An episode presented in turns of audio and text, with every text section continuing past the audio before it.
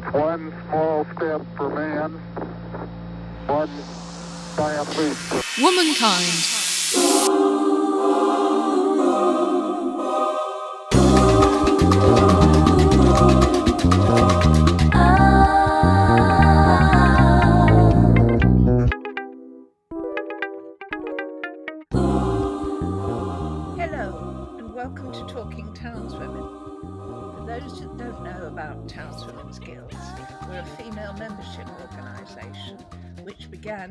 1929.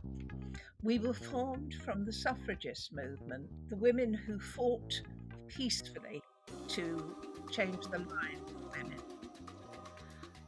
So we proudly still keep up the fight that they began. In today's episode, we're going to be talking about In Our Hands. This is our new campaign that, that started in October. Let me introduce the people who are with me to talk about this. First, most importantly, we have Maureen Brown, who's been the board lead on this.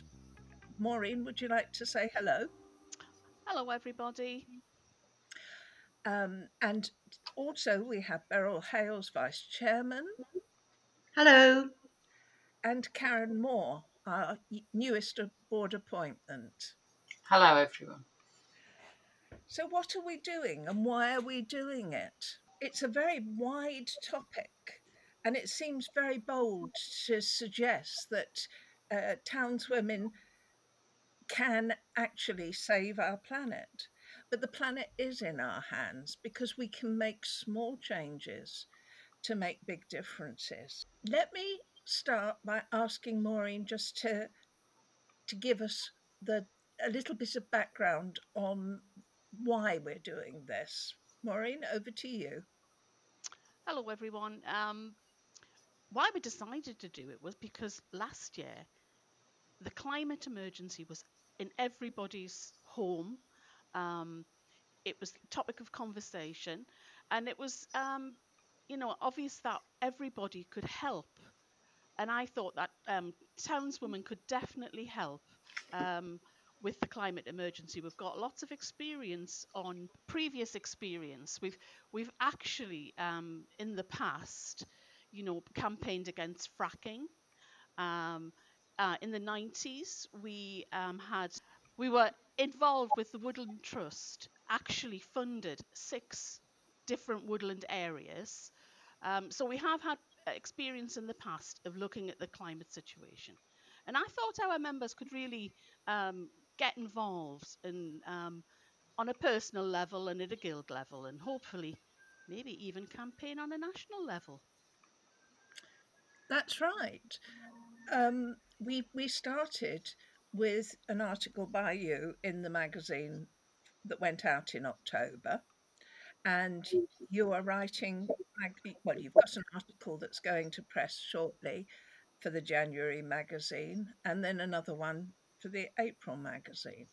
But this month, that that is January, we will be sending out to all members instead of the normal newsletter you'll be getting a climate change emergency edition um, with with information and some challenges to take part in. But it's because we find it so important, we thought we'd back that up with um, our podcast today. Um, I think a lot of people have been shocked by David Attenborough's broadcasts. I don't know whether any of those with me saw those. Um, and Yes. what what in parti- what what one thing would you say brought home to you the problems about climate change and the need to save our planet? Beryl, do you want to kick off? Uh, personally, it's the whole thing about bees. The fact that we have lost so many bees who are our main pollinators. And although Friends of the Earth have been doing a lot to encourage people to grow plants which will attract bees and so on, we're still losing them. And this month, of course, the government have gone back on what they said about the use of neonicotinoids and have let themselves use them as an emergency measure on sugar beet, which they say is not a flowering plant, which is quite correct, it isn't. But they haven't looked wider at the effect of it going into the rest of the environment, how it affects the river system, and how it affects the animals who are living near the fields which is being used on. So it seems a very retrograde step when they said two years ago, we're not going to do this because of the bees to have gone back. And without the bees, we're not going to have any food anyway. No. Well, what about you, Karen? What would you, what would you say was your trigger? I think um, with a number of creatures that are, are being affected by litter and, and um, creatures in the ocean as well, with all the plastics in the ocean. And Chris Packham has done a lot campaigning on uh, wildlife and and litter. So that that's what brought it to me. Mm.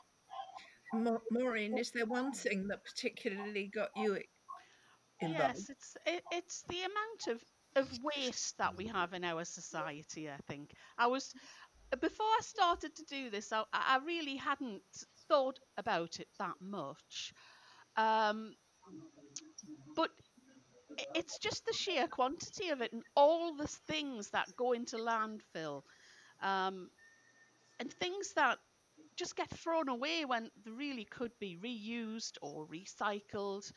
Um, I think that's that's the main thing for me. Mm, mm. For for me, my daughter has sort of moved me a bit more towards it with the efforts that she's been making. I, I, I clearly I've been concerned. I've been concerned mostly about the extreme weather events that were happening and the swing in our climate, um, or uh, the apparent swing in our climate, the swing in our weather, um, and you know, I I can't. I haven't been able to find a rational explanation other than global warming for the changes that we've seen, the wildfires we've seen, the extreme snowfall um, in Spain recently. Um, some of you, uh, maybe as, as we're recording, I think there's snow around the country at the moment. Not in London, though. We rarely get that these days. But that's that in itself is perhaps a feature of, of global warming but it, it really worries me. The the pictures of the wildfires in Australia last year I found extremely moving, and the destruction that's happened there, and the thought that this could happen here and has happened with the Moor fires, um, to me is worrying. I've been fascinated by reading some of what Maureen's written. I think it's something that we should be thinking about more closely. We may not be able to do anything to stop the ice melting, but maybe we can do something more indirectly. So, Maureen, what are we? What do you think we should be doing at this moment? I, th- I think we should be looking. I think our members could look at their own personal lifestyles, um, and I think what struck me is since I've started to do this, now I'm thinking about it more. I can see how everything, you know, that maybe you buy or you consume can relate to the climate emergency. I mean, everything everything does relate. Um, everything's interrelated, and making small changes can make a big difference. Now, one of the um, things that I think is really important is um, the need to get more trees in this country. I mean, we're way behind the, our European neighbours in tree cover, um, but obviously it's not just in this country; it's abroad as well. I mean, great swathes of forest are, are going up in flames, you know, to clear land for food production. Um, and one of the simple changes you can make, believe it or not, is um, there's actually 27,000 trees per day cut down for toilet paper. Now, toilet paper has been big in the news the past year. It's obviously very important to people, and it is important. But there's no need to cut down virgin trees to make toilet paper.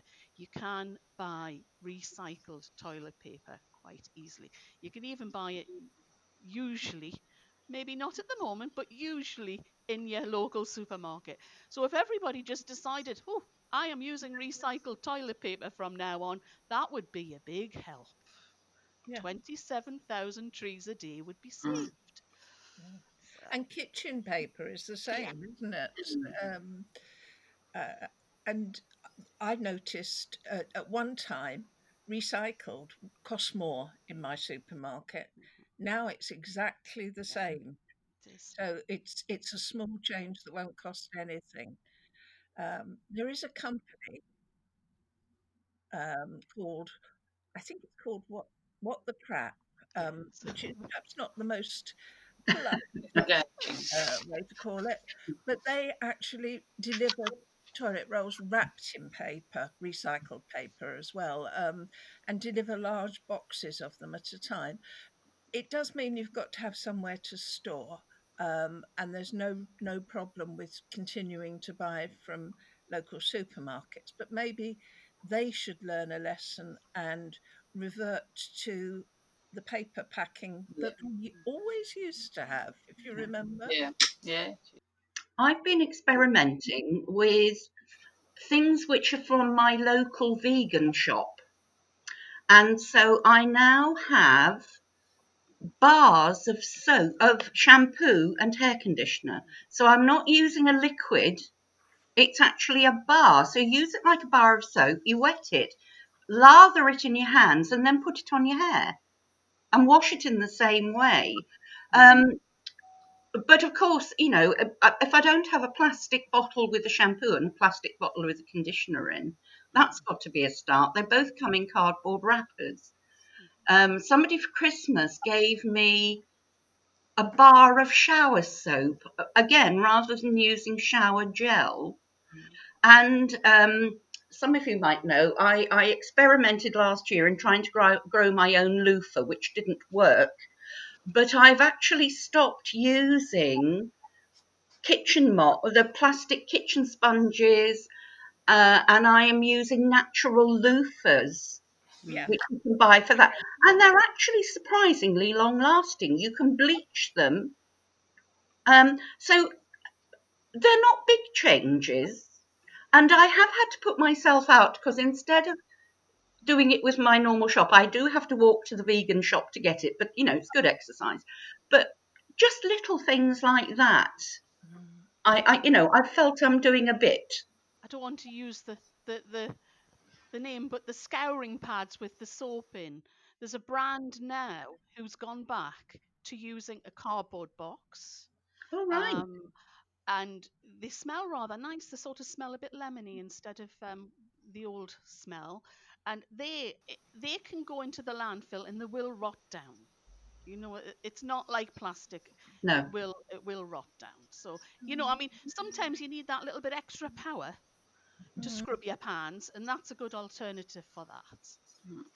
And my my birthday list last year consisted of those loofah scouring pads and um, various other uh, green kitchen bits and pieces. And for Christmas, I was given some silicon lids, which will replace cling film in my kitchen.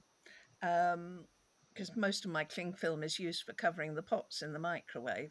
These work brilliantly in the microwave and in the oven and in the fridge and in the freezer. Um, so I, I'm absolutely delighted. It's probably the best Christmas present I've had ever. Uh, certainly the one that's had most use this year. Um, and uh, uh, and so I'm delighted about that. But I'm also using a lot of these beeswax wraps. You, have you seen these? They're, they're fabric coated with beeswax, and they you use them to wrap uh, things for the in the fridge as well and, and in the freezer. The only thing with them is you can't use them directly on fish or meat. But if you wrap the fish or meat in a little piece of greaseproof paper first, then you can use the wraps around the outside of it. What What about you, Karen? Have you started doing anything like? Well, uh, it, not recently, but a few years ago, me and my daughter were using a tremendous number of makeup wipes. We just had a fad on makeup wipes. She was using putting makeup on for school. She's gone off that idea now, But um, so I've started crocheting some cotton ones. At the moment, I'm using cotton out of my stash because I've got a lot of stash. But um, I might have to resort to buying some from the local craft shop. But uh, the pattern is on on the Facebook page somewhere, and it is quite easy. But they're quite uh, a lot better than the makeup wipes, which are like baby wipes, not the same sort of thing, wet wipes. Mm. So that's one thing. And um, saving energy, my husband's always been hot on turning off uh, electronic devices and not leaving them on standby and lights and closing the curtains and shutting the doors to conserve energy. He's always been like that anyway. So, um, you know, we're always nagged to do that. And the children are, are pretty good at doing that as well. I think I think um, a lot of us find that some things come naturally because of the way we were brought up. Um, it was always in in my family a question of go and put a jumper on if you're cold or go and put another jumper on if you're cold. So you'd come down looking like the michelin man because you've got several jumpers on. But uh, you know certainly growing up i remember ice on the inside of bedroom windows and things like that. Now i know that most people will have done that at some point in their lives. We didn't expect to have every room heated. It's it's obviously it's healthy, and those of us that are older should make sure that we are in a reasonably are spending most of our time in a reasonably reasonably well heated room, and you should not sleep in a room that's lower than 16 degrees apparently if you're um, of mature years because that increases your risk of heart attack and stroke. The other problem with not heating all the rooms is when you move from one to another, it can be a bit of a shock to the system as well. I think it's very important to you, um, to conserve the heat that you are have got. So insulation, just to make absolutely sure that your house is very well insulated is one of the best things because as penny says she you know she can remember ice on the inside of the window. Now that's because they were single glazed. Most people have double glazing now and that is a really good form of insulation. Um, so just to make absolutely sure that your house is well insulated is the really best way to save energy. Yeah and there are government schemes mm. um, to help with costs. Um, we're not as a we're not pretending to be advisors on government aid. Um, we were hoping that Marion would be able to join us this morning because she's been taking part in a, a boiler initiative, but uh, unfortunately, her technology has let her down this morning. The government published a bill recently because, partly because we are due to be the chair, the climate um, Committee on Climate Change, the, the big COP agenda later this year. It's been put back a year. Um, and incidentally, there are no women involved in the organisation. So that's going to be a success, isn't it, for starters? Um, but the government's latest bill talks about more electric cars, more charging points, um, reduction in the use of petrol and diesel, using more solar energy and more recycling. Um, and that's all very well. But how do you feel about switching your car to an electric car? At the moment, the cost is too high for me. Mm. I don't do a huge number of miles in my car at the moment. Um, shopping is is the one big expedition of the week because of carrying it back.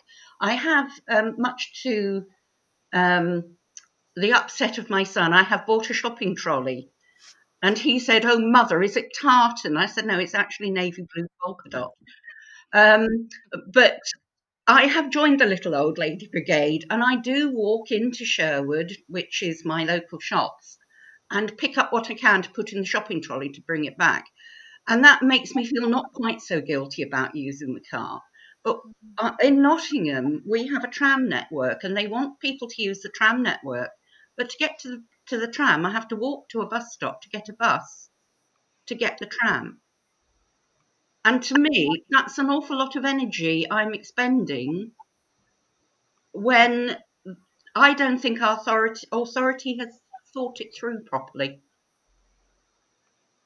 Some lobbying needed there, Yes. maybe. I think um, I think what what guilds would be particularly good at would be looking at local transport and I know in my own area the, they are local transport initiatives and they're very keen for members of the public to to for their input. Um, I mean we're very lucky in Newcastle. It was designed as an integrated system and despite deregulation it is still fairly integrated but that's what you need you need an integrated system that's easy for people to use. I mean, I personally don't drive, and I've always used public transport, but I can quite understand why somebody who's used to driving would expect a similar service from a public transport as as you would from mm. driving. So I think there's a there's a lot of things local guilds could get involved with in in their input into local transport. I mean, apart from anything else, it has to be regular. I mean, it, it, I have lived in a lot of different places around the country, um, and the transport systems vary enormously between area and area, and that's actually not really very fair. It's um, you know, i- i- i- why should one area have a have a much better transport system than another? Not to mention a lot cheaper. Some some really it wouldn't pay you to use a car but in other areas it's so expensive. And that's for people to get to work as well. It's not just for pleasure or, or shopping or it's you know actual it, it's a big input on people's ability to um, work. Um, so I, I, I think we, that's something you could look at as a- as a guild I, I, I live in London, so I'm spoilt. yes I, I worry if there isn't a bus within three minutes to take me to where I want to go. Um, but I do, I, I, you know, I'm not not totally stupid in in expecting longer distances to take to, to have to wait between.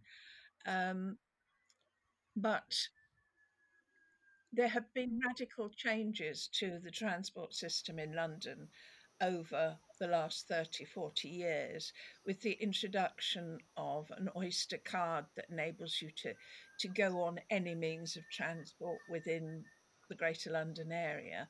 It means that traffic levels dropped dramatically in, in the city centre, hmm. as did the introduction of the congestion charge and we're now moving into uh, ultra low emission zones. Um, originally, these only affected lorries, but now they're going to affect private cars as well. So, of course, there's quite a lot of opposition to those. Uh, and I'm not surprised because being charged £15 a day to drive your car into central London uh, and then have to pay the price of parking is really very steep. Um, so I think I think councils can't they can't act in isolation. They need to to work with their neighbours as well to ensure that there is a, a proper joined up transport across wider area. Um, I don't feel that it's something that can be controlled nationally because only locals will know in detail what their local needs are. There may not be so many people on the bus route, but that doesn't mean they don't need the buses. Um, I, I worked at Age Concern in East Yorkshire, and there was a lady came in, and, and, and she used to come in every week just for a chat, really. Um, but I, she said, oh, she was going to the bank to put in oh, a lot of money because she couldn't spend it. And I said, well, why can't you spend it? She says, well, there's only one bus a week. You know, so one bus a week is just it's just i mean that woman was trapped in in a house basically so mhm. it's very sad i think Yes, it, uh, uh, that that's something I notice as a a non-driver that if I'm visiting guilds that aren't or don't have a local station, the chances of being able to get to them um, in a reasonable time are quite low. Um, I you know I do rely on being given lifts to and from stations all the time. Um, I remember staying up on Dartmoor a few years ago, and I I wanted to get down to Totnes, which is the nearest big town, and I was told, "Oh yes, there's a bus service." So I wandered over to the bus stop to find out. Well, it was Wednesdays, and the bus picked up at ten o'clock. Mm-hmm. So, and I was told to be out there early just in case. Well, I was out there early just in case, and it did come along. And it went round all the lanes and it picked up ladies, and the driver got off to move people's dustbins for them and what have you. It eventually got into the town, and I then asked about what time they came back, and I was told three hours. That was it. That was the one bus a week. You had three hours in the town. Um, and judging by uh, the cafes and things, most people had the plan to go and do that, visit the library, go for a cup of coffee, and then go and get their shopping before they got on the bus. The driver was wonderful again. He helped people on and off with the shopping. He then removed the dustbins that had been put out back into the house because they'd been collected during the morning um, and, and provided a huge service. But only one short break a week, and that's not going to help loneliness. So No. uh, that that's a, an all-round issue that some guilds will suffer from more than others. But certainly as an evening guild, um, for the members who don't drive, we sort have a sort of taxi service after a meeting. They'll get themselves there at seven, but when we finish at nine, if it's dark, Mm. then we will we sort of split into different taxis to take people home because there is a bus they can get, but when they get off the other end, they're having to walk down streets which are suburban and don't have very many people, and it people don't feel safe. And so again, that that is a problem, and we have overcome it in this way. But without cars, that would be very difficult to do. Yeah, I, Yeah. I think we're sort of straying slightly off off the, um, and it's partly my fault, straying straying straying slightly away from climate change here, but they are very important issues, and they are issues which it's it would be relatively easy for guilds to find out what's going on in their areas and who they should contact, and then have a dialogue, a continuing dialogue with the town hall. So when you get the first letter back that says thank you for your comments, we'll give it, uh, we'll get and give it due attention. That's the phrase. Um, you don't just forget about it. A month later, you follow up and ask what's been done, and you keep following up until they get to know you by name. Um, you can ring them up. You can find your local councillor. My local councillor knows me by name, and actually, actually sent me an email the other day asking if I was all right because she hadn't heard from me. every local council is supposed to have a climate action plan and most of them do have a climate action plan the the thing that we have to be careful about is are they actually doing anything that that they're saying they're supposed to do? Are they are they following up on their climate action plan? Yeah. Um, and I think that's another area that guilds could have a look at, um, make themselves familiar with what they're supposed to be doing, and just, you know, check to see if they are doing it or encourage them to do it. Um, and if they are doing it, which a lot of them are, please, you know, let's let's let's congratulate them on doing it because nobody likes to always be told they're not doing it right. Um, and praise is a wonderful thing. It might in, it give them a further incentive to to carry on, especially round about election time. Well, that that's one of the reasons that um, refuse collections get quite a lot of attention um, because it's something that's very visible. It matters to almost every voter. Uh, so when there's an election year, it's it's a great opportunity to to start asking questions. Um, what happens about recycling in your area? Um, Karen, can I pick on you? Um, recycling is we've got different bags for recycling, big, big plastic bags, and I think that works well. So we've got cans and bottle, plastic bottles in one, and glass, glass in another one, and card and paper in another one, and I think that works well. And I think most people over the years have got used to that fact. There's a lot of moaning about the bags get blown away and all this rubbish. But I think that if you want another bag, you can just ask the council and they will they will send you another bag and they will collect both of them if they're the recycling ones. But what I've noticed in my area, which is getting worse, and it has over the pandemic, is is litter and the amount of litter that is recyclable because we were um, the guild, our guild had started doing community litter picks before the pandemic, and when it was Keep Britain Tidy initiative in October, me and one other lady said we'll do it for a week, and we went out because we were allowed then to have two people. We went out and, we collected lots and but what we noticed we collected loads and loads of cans Mm. And it all needed sorting afterwards because we just thrown it into the bag.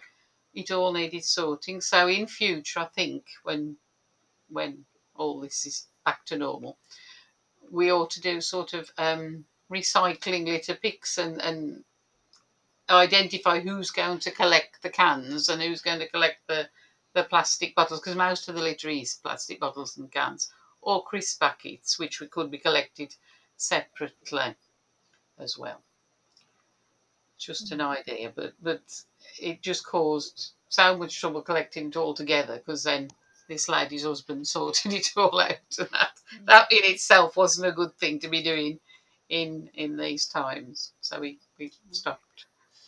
We, we have a system um, which is normal waste that can't be recycled, and then recycled waste goes into uh, an orange stroke clear, which it keeps changing bag that they provide. Um, and you can put any number of those out a week and they'll be collected. Um, but the one thing that they don't take is food waste. Um, and you have to pay for garden waste to be collected um, separately. Um, but having the mixed bags, it, it made it, you know, certainly I know a number of people who've been concerned that they'd all just go into the same place as as the standard black bags. Uh, and we have one lorry that comes along, but what most people don't notice is that it has two compartments. The larger one is for recycled rubbish because there is more recycled rubbish than there is unrecycled rubbish. Um, and that that way it gets sorted out at uh, a place called Feathers Wharf. Um, they separate all the different bits, and being uh, a very canny council, they make a fortune out of recycling. Um, and what's what can't be recycled then goes at the moment it goes down the river by barge to Erith to a, a very large um, incinerator, um, which is used for district heating.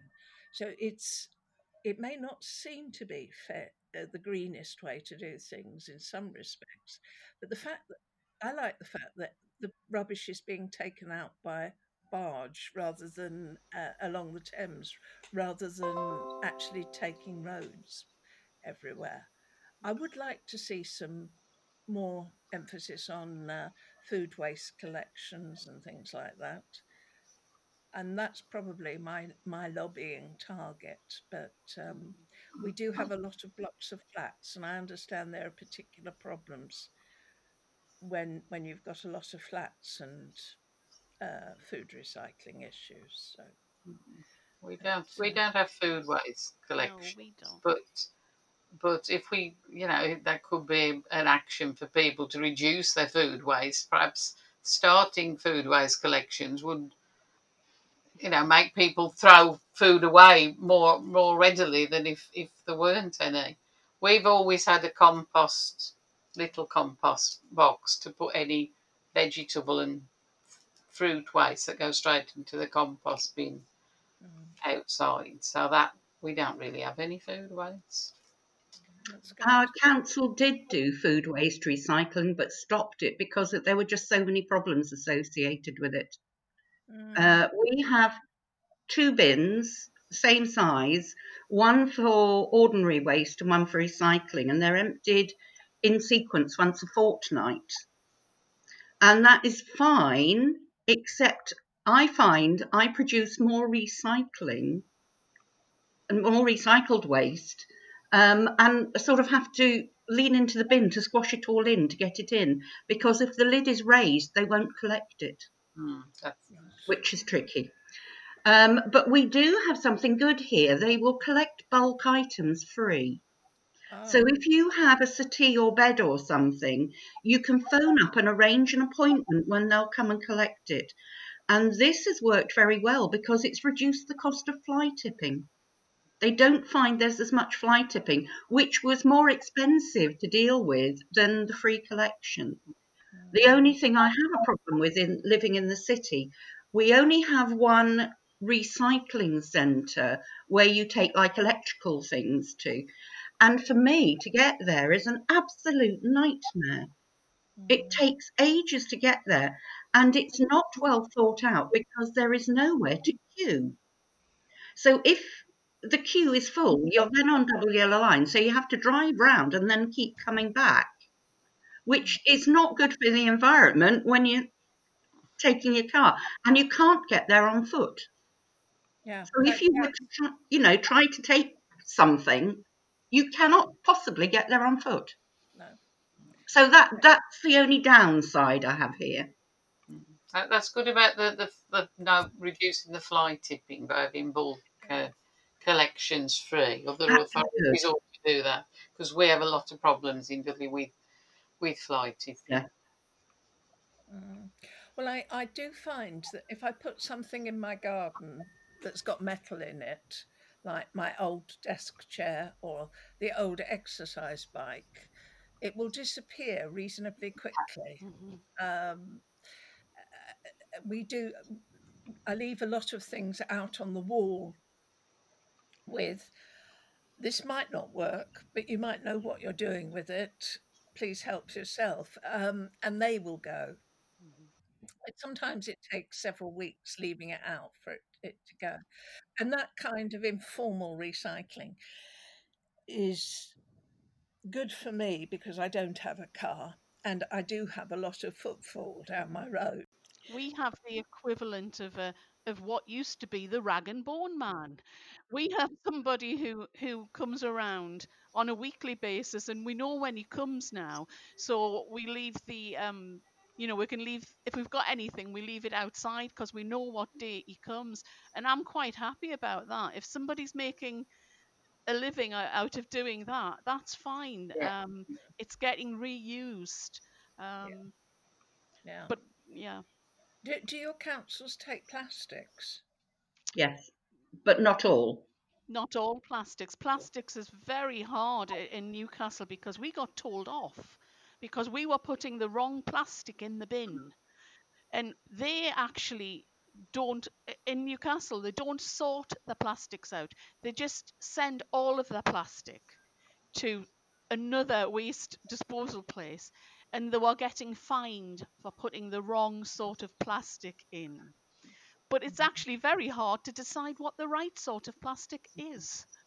so uh, that is a tricky one.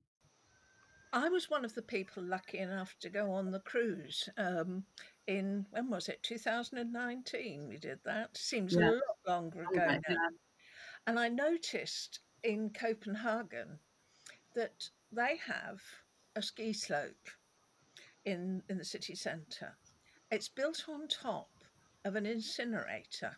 You, you- it, it doesn't seem logical, but um, it's the the power to run the ski slope and keep it cold comes from the the waste incinerator in the centre of town. Mm. They, they are quite hot in Denmark on various recycling systems, but I don't think they're perfect. I don't think any country is perfect. Um, it's a question of learning from one another, isn't it? And you, when I visited South Africa quite a long time ago now, what was notable was that um, it wasn't the sort of large pictures of rubbish dumps that you see outside Cairo and places like that, but uh, locally rubbish would be picked over and would there would be a lot of reuse uh, of it then. I'm not suggesting that people should go through one another's rubbish here. I, don't think that that's a, a good way to go down. But it struck me too that we're not very willing to repair things. Some things you can't repair. I mean, you can't even manage to change a plug on some instruments these days because they're they're all sealed units. But uh, do people know how to to mend tears, to sew on buttons, um, to to cut off the feet of a, a worn out pair of tights and use them for something else, or you know, it's things things like that that um, we were brought up with. You know, you made things last. You knitted new pairs of heels for for socks if you had knitted socks. Um, do you think there is scope for TG ladies to get involved in teaching people how to uh, repair bits and pieces? I do, and I actually think that's something that if people are able to make a video, that would be good if they could make a video to put it on the website. Uh, You know, uh, how you do a teddy bear stitch, or ladder stitch, if you might call it, to mend a straight tear. Um, just something as simple as that. If somebody did a video about it, that could be very useful. Mm. Or pretty patching, because you can make a patch or a darn look very pretty. Mm. And it would be good if some of our members could help in that way. Yeah. Yeah. And it- it- just thinking back to uh, my grandparents' time, um, very little would actually be wasted because once a shirt could no longer be passed down the line of kids, um, probably the elbows had gone through and they'd been shortened to a short sleeve shirt and the collars had been removed and, and everything else. When it when it finally wasn't passable passing on anymore, all the buttons would be cut off and the shirt would be cut to rags and the rags would be used for the equivalent of our makeup wipes and, and things like that. Um, nappy liners to a certain extent as well. It wasn't it wasn't always the fancy muslin nappies to go inside the terries, um, but everything would would be really used to destruction. Um, And And also patchwork. I mean, I've got a couple of lovely patchworks which I made very long time ago, but they were all clothes my sister and myself had. And when I look at it now, it's like a memory quilt. Yeah. Yeah. And again, that, that's a nice idea because you don't have to do hand. I mean, I've made a double bed quilt, but it on the machine, just sewing the different strips together. It doesn't have to be this English paper piecing where you're fiddling around with it. And again, that would be an idea. Again, if somebody's nifty on making a video, to actually show how to use fabric to make simple quilts. Um, I had one for my son that I made when he was a baby. I used to put it on the floor. Um, and rather than him rolling about on the rug where the cats were walking, he had this little quilt that he lay on on the floor, which could shove in the washing machine. Well, my daughter has got. She's very good at making videos. Very, very good at making these because she's doing um, textiles at college and she's going to uni to do. And she's our, our dog, who she was very, very, very attached to, died last week. And we've got all these blankets and clothes and whatever that we're going to make patchwork cushion. So, which will be on the machine. It certainly won't be hand sewn, especially the state of some of the blankets. So, I'll get her to make a video. That would be wonderful. The, the other thing, have you seen where people use old shirts to make cushion covers from? Mm. Yeah, yeah. I- I've done that with jumpers because if I'm if I've um, had a, a lovely jumper with patterns on the front or something, I tend to go through the elbows, and you know when when they're shop brought jumpers, they're not as easy to darn and things. So uh, um, rather than getting rid of them, they're now effectively pillows. I've just used an ordinary pillow inside Yeah. and folded the, the jumper. Um, it's great, really useful. Look, I think one of the things that um, I wanted to cover today, and I know we've been talking for quite some time now, and I'm I'm worried that people might be wanting to switch off, and I don't want to do that without saying, look, where can you find out more information about what's going on in your area? And and that I think, Maureen, is your local council should have things available try local libraries, even though the libraries may not be open because of COVID. Um, the library service tends to be working, and you can order books from them. They will uh, put you in touch with online resources as well. Um, my my library card will let me into all sorts of national resources. Yep, Maureen. There's a there's a very good website called Recycle Now. And on that website you can put in your postcode and it will it will lead you to what in your area is recyclable, which is a very good thing. Um, uh, where you take it. Um, it also has very good videos on what can be recycled, how you how you should recycle things. Because honestly, I didn't know that it was better to keep the caps on. I assumed it would be better to take a lot of the caps off, but there's some things where you're better off putting the caps on. So it's got little tips like that on that Recycle Now um, website, and it's it's very it's got a lot of reading as well. It's not just videos, so that's a, it's a very good one to get you into thinking about what you can recycle. That that's great. And remember, if you're planning guild meetings or when you're planning guild meetings again, um, the local recycling part, department of your council has an education remit as well as um, actually collecting the rubbish. So it's quite likely that somebody would be able to come out and talk to your guilds um, and not charge you for it, which is always a bonus. when I got asked to do this, I, like Beryl, started to use shampoo bars, soap bars, and there, wa- there was a lovely young um, gentleman ran a shop where you could go and um, refill all your bottles. Now he had a very good idea.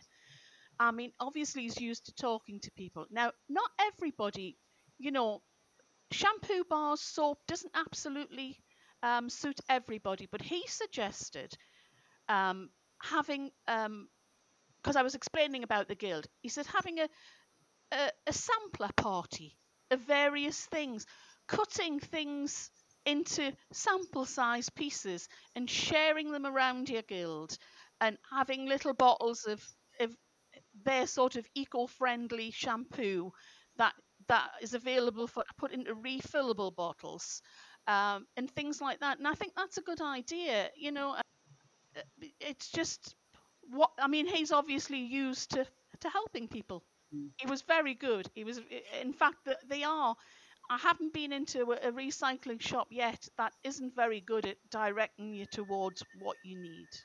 So Mm, Mm. That's, that, that's another useful one.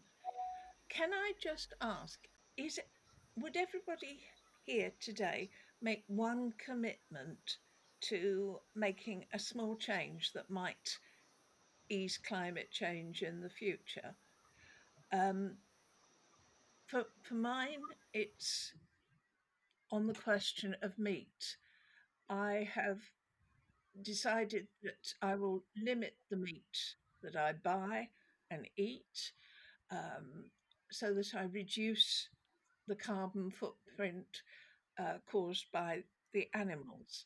Uh, I'm not going to give up meat and poultry altogether, but I will make sure it comes from good good places, um, and I don't eat too much of it. Um, I'm, I'm going to not buy so many new clothes. I'm trying not to buy any new clothes, but I might have to occasionally. So either um, reuse or, or just use ones I've got, or re re what's the word upcycle ja- things, alter things, or buy from charity shops. But I do that a lot anyway. So very little new clothes. Very good.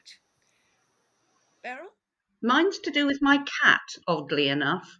Um, the food that I give my cat comes in foil packets, and I have just found recently that there is a pet food shop which will take those packets. So, what I'm going to do is wash them out and keep them, and then take them and buy the pet food from there rather than elsewhere and recycle the packets. Great. Maureen?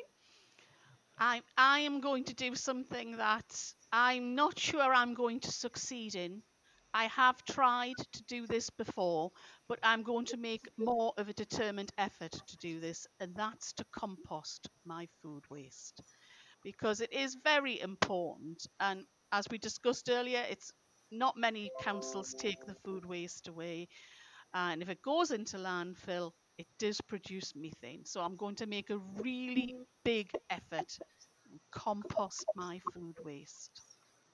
I'll let you know. Well, ladies, what might you do? Can you make a commitment? Please do tell us. You can talk to us on our Facebook page or um, uh, and there is a separate pa- Facebook page if you want to use it for Talking Townswomen podcast or use our normal Facebook. You can write to us at TGHQ or you can send a letter to the magazine saying what you're going to do for climate change. We want you to share ideas. Um, we want you to just think as well at small levels, like what you can do at home uh, to save resources um, and to commit to something for the future. We hope you've enjoyed today and that you've got some ideas about how you might get involved with, with climate change and protecting the world. We hope that everybody is keeping well and will continue to do so.